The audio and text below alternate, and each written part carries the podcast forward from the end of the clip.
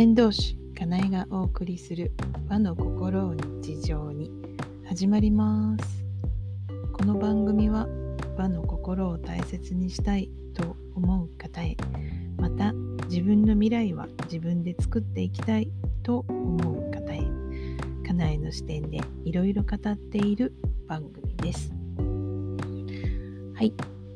今日のお話はうんとですね。えー、先日からですね、えっ、ー、と、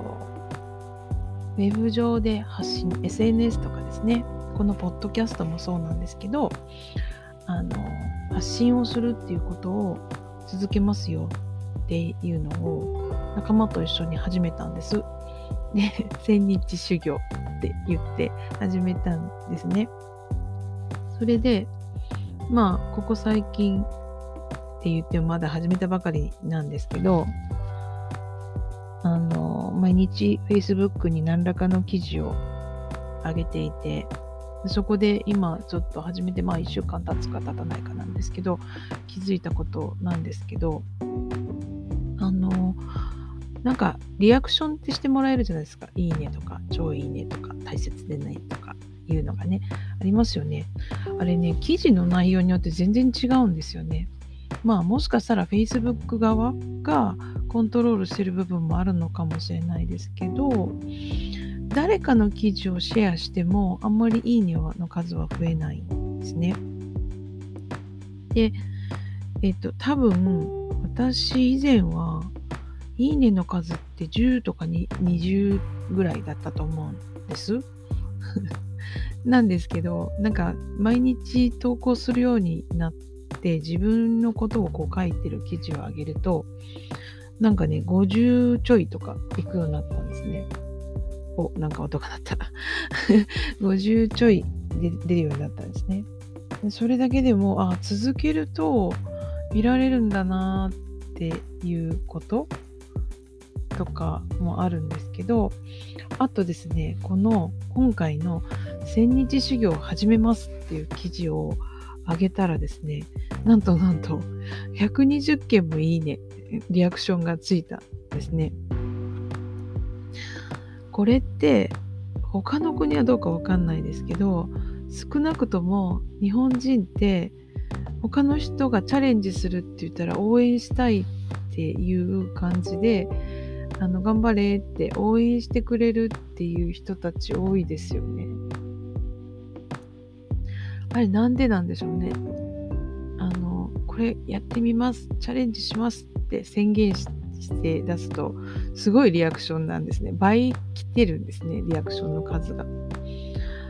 だからなんか、ああ、ここ和の心かなって思いました。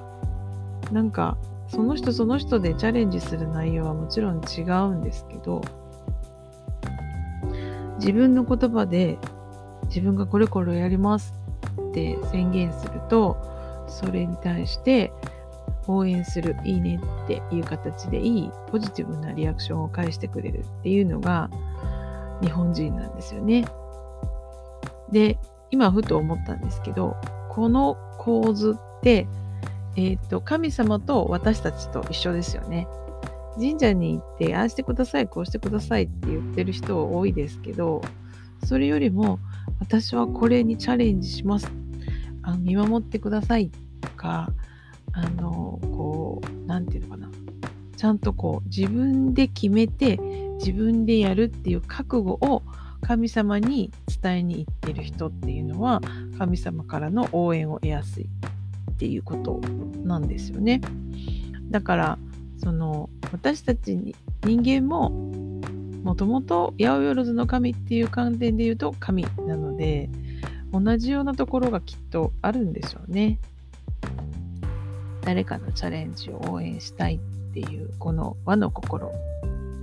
で神様と一緒なんだなっていうことに気づけたのが今日のつぶやきでした。いつの間にポッドキャストがつぶやきになったのかわかんないですけど、はい。きっと皆さんの神様の性質が人を応援したくなるんですよね。なので皆さんもなんだかちっちゃなことでもいいんです。あのこれは別に人に自慢することではないのででも自分で今までやれてなかったでもこれをやり遂げたいっていうようなことを宣言してやってみるとみんなの応援っていうパワーをもらいやすくなると思いますのでまあやれる方やれるところからやってみてくださいというお話でした。はい、あなたはどう感じられましたでしょうか？ちょうどね、年が切り替わる時なので、えー、今年こうだったから来年どうしようって考えてることあると思うので、みんながあの2022年はこうします、ああしますって今、あの宣言たくさんしてる時期なので、一緒にね、その勢いに乗って宣言してみるのもいいかもしれません。はい。では、また、先導し、かなえでした。